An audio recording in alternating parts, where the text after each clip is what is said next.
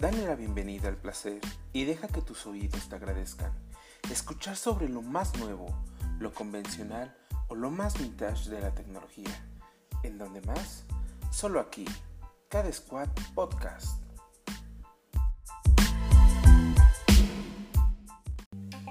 ¿Qué onda? Bienvenidos. ¿Qué show? ¿Qué pasión? La tecnología. El podcast definitivo o el que quiere llegar a ser. Primero, antes que nada, soy un apasionado de la tecnología.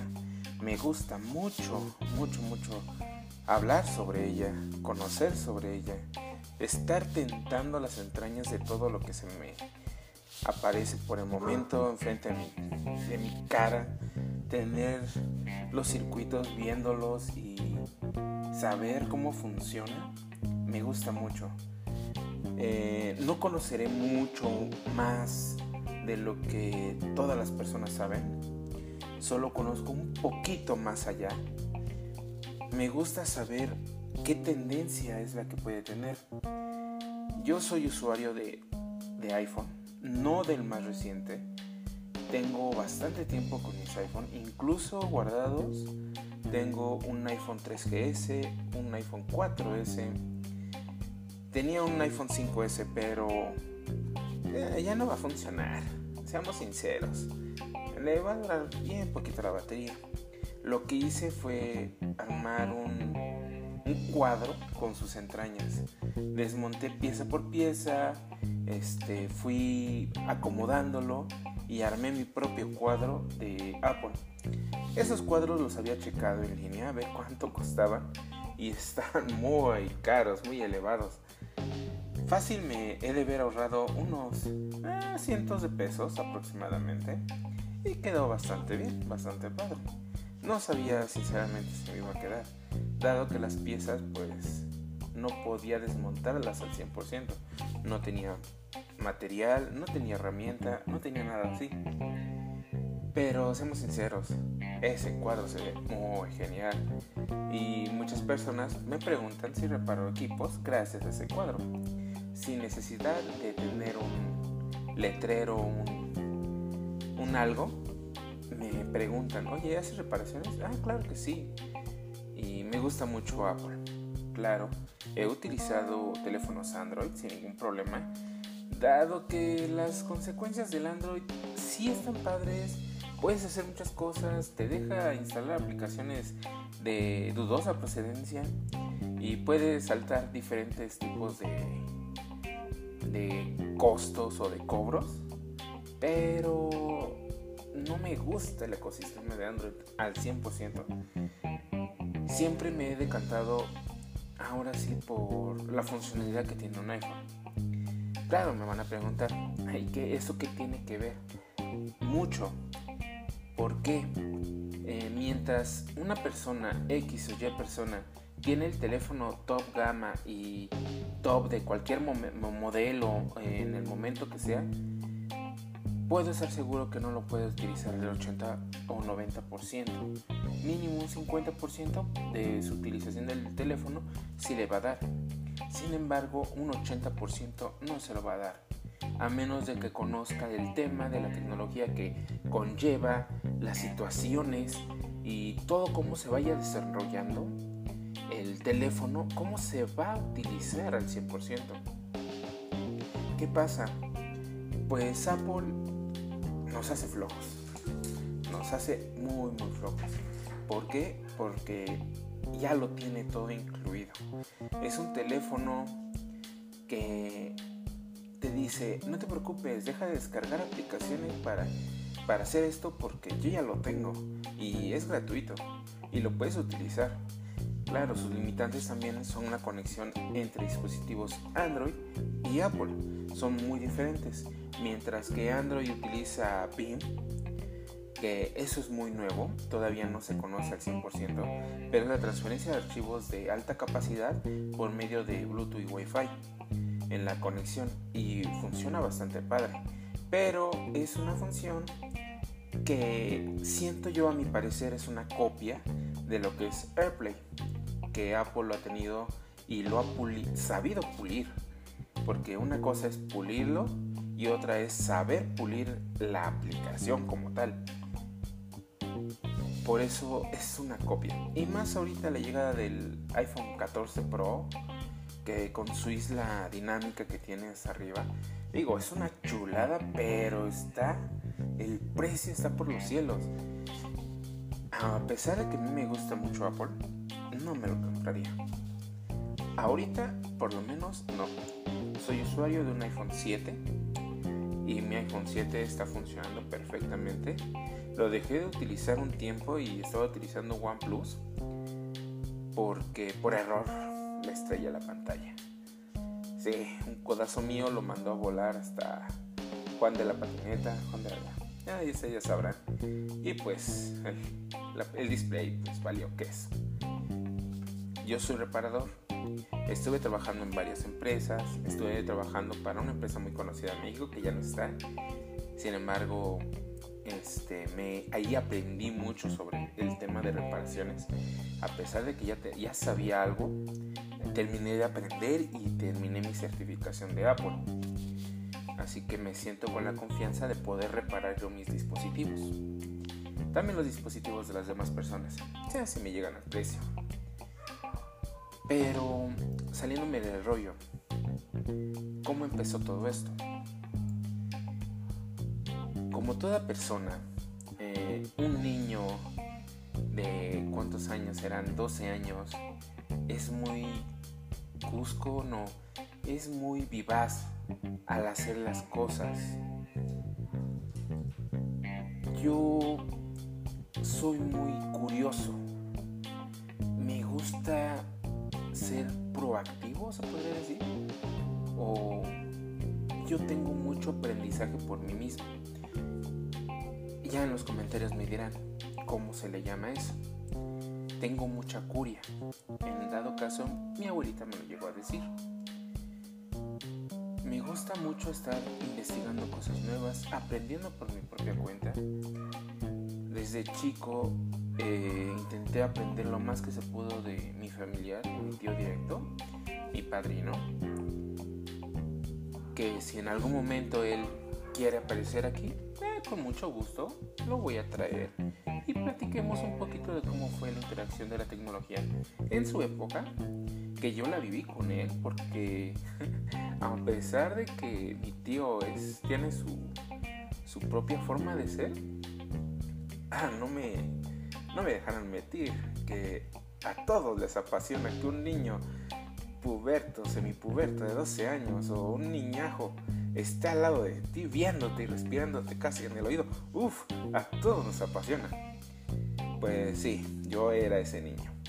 Y mi tío, pues él tenía una laptop, que en ese entonces era Windows XP o Windows Millennium, algo así, y apenas empezaba a ver todo ese tipo de computadoras.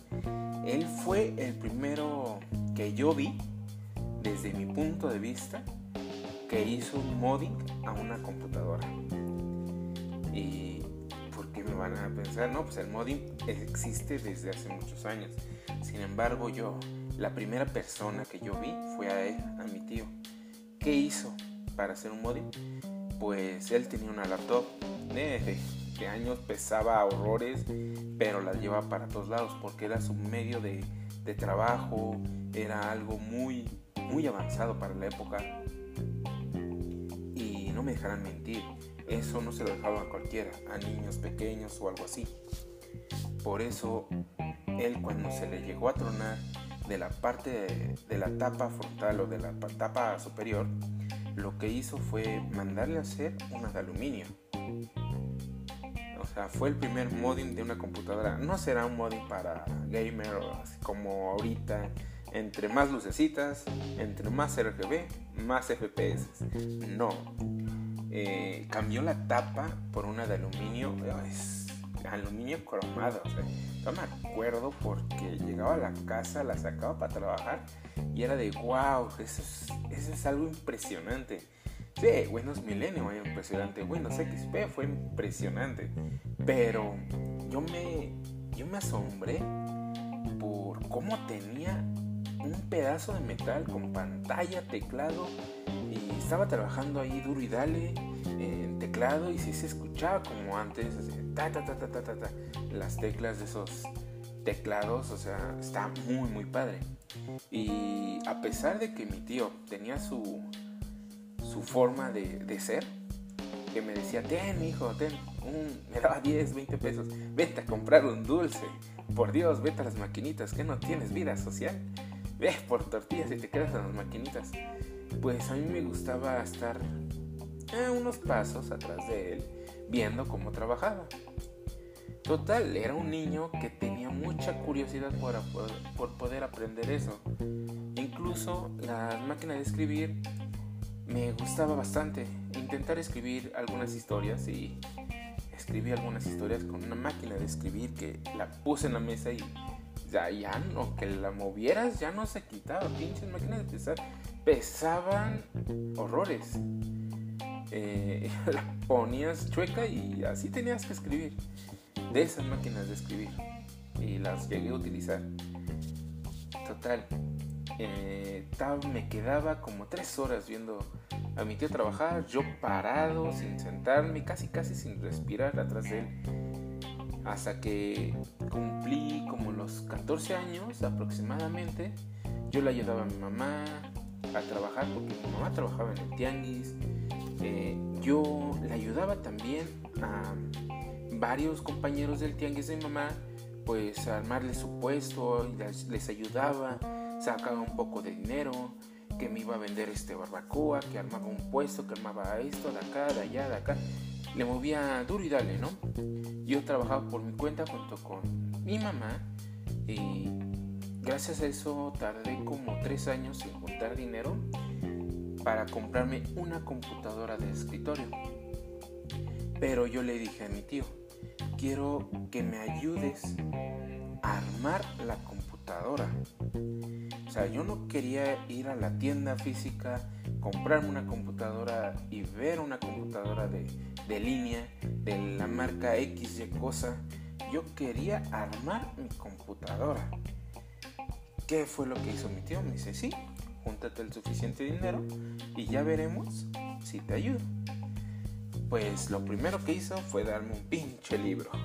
Uf, aunque a, a, cual más niño de 15 años, 13 años, 14 años le gusta que le regalen un libro para leer. Uf, qué maravilloso sentir. No, sí, fue un, una patada en el, ya saben dónde. Pero tuve que leerlo porque eran las nociones básicas de cómo funcionaba la parte interna, que era un procesador, que era una tarjeta madre, que eran unos cables de conexión y eh, todo lo que se lleva por dentro de una computadora. Total, junté el dinero, leí a medias el libro, le dije a mi tío, ¿qué onda tío? ¿Ya me puedes apoyar? Y me dijo, sí, va. Y ya me llevó, fuimos todos, este, compramos las piezas, me acuerdo que compramos el primer gabinete, era color blanco, con el tiempo se hizo color hueso, beige, y le raspabas y ya no se quitaba ese color porque duró añísimos. Eh, mi tío me fue diciendo, explicando qué era cada pieza, eh, la pasta térmica, que al principio que me dejó montarla a mí solo, hice una pendejada y casi la, la abuelo porque conecté mal los cables. Da gracias a que me dijo que no la conectara porque si no, ni pasta térmica le había puesto. Ya me fue cuando me dijo, tengas que poner pasta térmica, pone bien el, el ventilador, el disipador. Total, muchas cosas que me decía no las entendía. Pero era tanta mi fascinación por ver una computadora funcional internamente que se me olvidaba que pasé como 5 horas armando una computadora, 6 horas.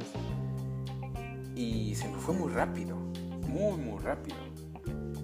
Esa fue la primera interacción real de la tecnología moderna como se conoce hoy en día, que fue una computadora armada por mí mismo, con ayuda, pero la armé al fin y al cabo por mí. Pero eso es lo que te apasiona. Lo que me gustó a mí fue eso, mi pasión por la tecnología y saber más sobre eso.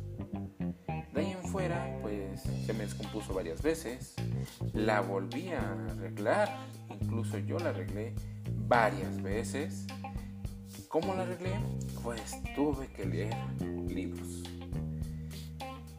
Después de haber leído el primer libro, valga la redundancia después de leer lo leído, pues te sigues de, te sigues de largo, intentas conocer más allá de lo que es la tecnología. Conseguí libros, en aquel entonces yo no sabía que se podía programar o escribir código desde la computadora. Yo pensé que las páginas que se veían así, todas cuadradas y todo eso, pues se hacía en Word. Yo empecé a hacer pseudo páginas para que me llevaran a links de descarga y todo eso en disques de tres y media. Pero la página que hacía la hacía desde Word como tal. Ponía las imagencitas, los links, se veía bonita y así llevaba mi trabajo a mi escuela. Cuando me pedían en disque de tres y media y ponía música de fondo y ah, qué bonito se veía. Ya fue cuando pues uno de mis profesores me regaló una pequeña guía de copias de lo que era HTML, CSS y yo dije, ¿qué es eso? Y créanme que no se metan en ese mundo.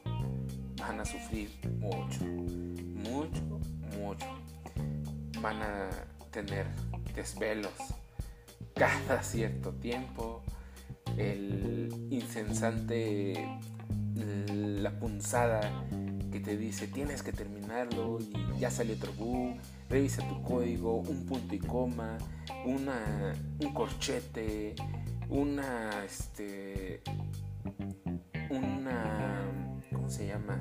Un número está mal, se sale de cuadro, se sale de línea, no cuadran, se hace más chiquitos. Es un mundo muy, muy gigante. Pero estamos hablando que un niño muy pequeño empezó a estudiar eso por su propia cuenta. No he sido de calificaciones muy altas. Sin embargo, sí he aprendido más sobre computación por mi cuenta que incluso las mismas escuelas donde he estado. Mi interacción con la tecnología fue desde pequeño que me llevó a armar una computadora y estoy feliz por eso. A la fecha de hoy he armado computadoras muy muy padres que se me salen de mi propio presupuesto y son para personas que digo son amigos míos, mi hermano, este, son para otras personas y ha sido muy muy padre. me ha gustado mucho. En donde trabajaba tuve la oportunidad de ver una computadora junto con un compañero y tener un presupuesto tan grande para poder comprar lo top de gama y ver todas esas piezas funcionando. Es decir, wow, ¿no? está, está tirando el dinero a la basura porque no creo que la vaya a utilizar al 100%. Pero en fin, la tecnología es así. Todos, todos, todos hemos tenido un alcance con la tecnología que te queda marcado desde un teléfono celular que dices, wow, es, es lo más padrísimo que puedes utilizar, es lo más hermoso que puedes llegar a tener, o incluso tan lejos. Está la Polystation, ese mítico consola de videojuegos que tenía un chingo de juegos repetidos, pero es tecnología y tecnología que estamos hablando que era piratería descarada de los videojuegos. Sin embargo, tú lo ves y dices, no manches, ¿cómo pudieron hacer una consola con ese tipo de juegos y tener esa inteligencia de llegar a más, ¿no? Y han salido muchas, muchas, muchas consolas muy similares. Eso es igual tecnología. Incluso lo que vemos hoy en día de que están solucionando problemas que todavía no tenemos.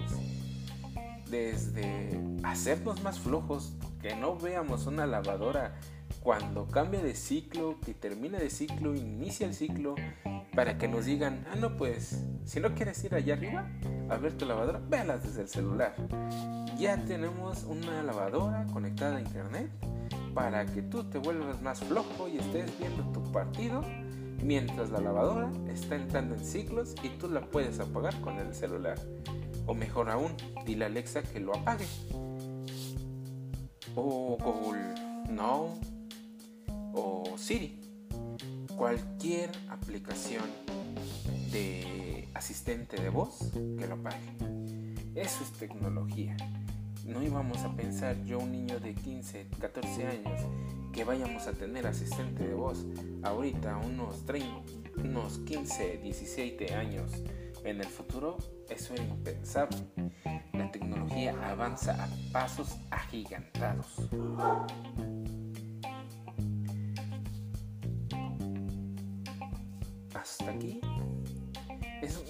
Pequeña reflexión que todos, todas las personas pueden haber tenido. Esta reflexión o esta pequeña historia, más bien, esta pequeña historia es un alcance que todas las personas pudieron haber tenido desde chicos. Es una historia mía que yo la llevo muy presente porque sigo en esto. 14, 15, 17 años en el futuro, sigo armando computadoras mejor, reparándolas y ahora reparando celulares, que básicamente es una computadora de mano, porque puede desde, escanear un documento de forma legible, eh, crear audios, editar audios, editar video, que tener los videos, claro, no va a ser como una computadora profesional, pero lo va a poder hacer el celular. Claro, solamente debes de conocer tu propio celular. Puedes crear archivos, compartir archivos y ahorita con lo que está Telegram, eh, está WhatsApp, está muchos, muchos, muchas plataformas de mensajería instantánea y puedes compartir lo que estás viendo en el celular en cualquier plataforma teóricamente. Eso es el avance tecnológico. Todo eso es el avance tecnológico.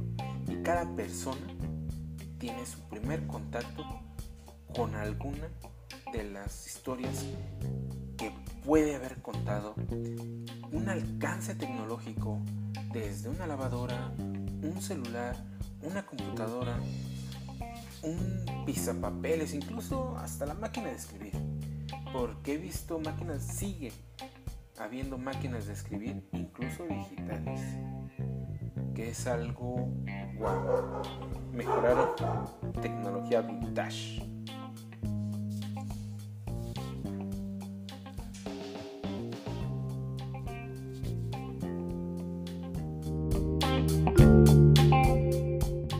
Bueno amigos, pues hasta aquí esta pequeña historia de mi alcance con la tecnología. Ya como ya saben, esto va a ser semana con semana. Van a ver diferentes cosas y formas de utilización de los celulares. Puedes utilizar tu teléfono celular al 80% de la capacidad que te da el mismo celular. Esa es una pregunta que les dejo de tarea, porque no muchas personas pueden contestarla. Sin embargo, si aprenden si mejoran su interacción con tu mismo celular que tienes ahorita, puedes sacarle un partido gigante. Hay muchas aplicaciones que te puedo recomendar. Solo es cuestión de seguir escuchando el podcast. Cada Squad Podcast. Nos vemos la próxima semana.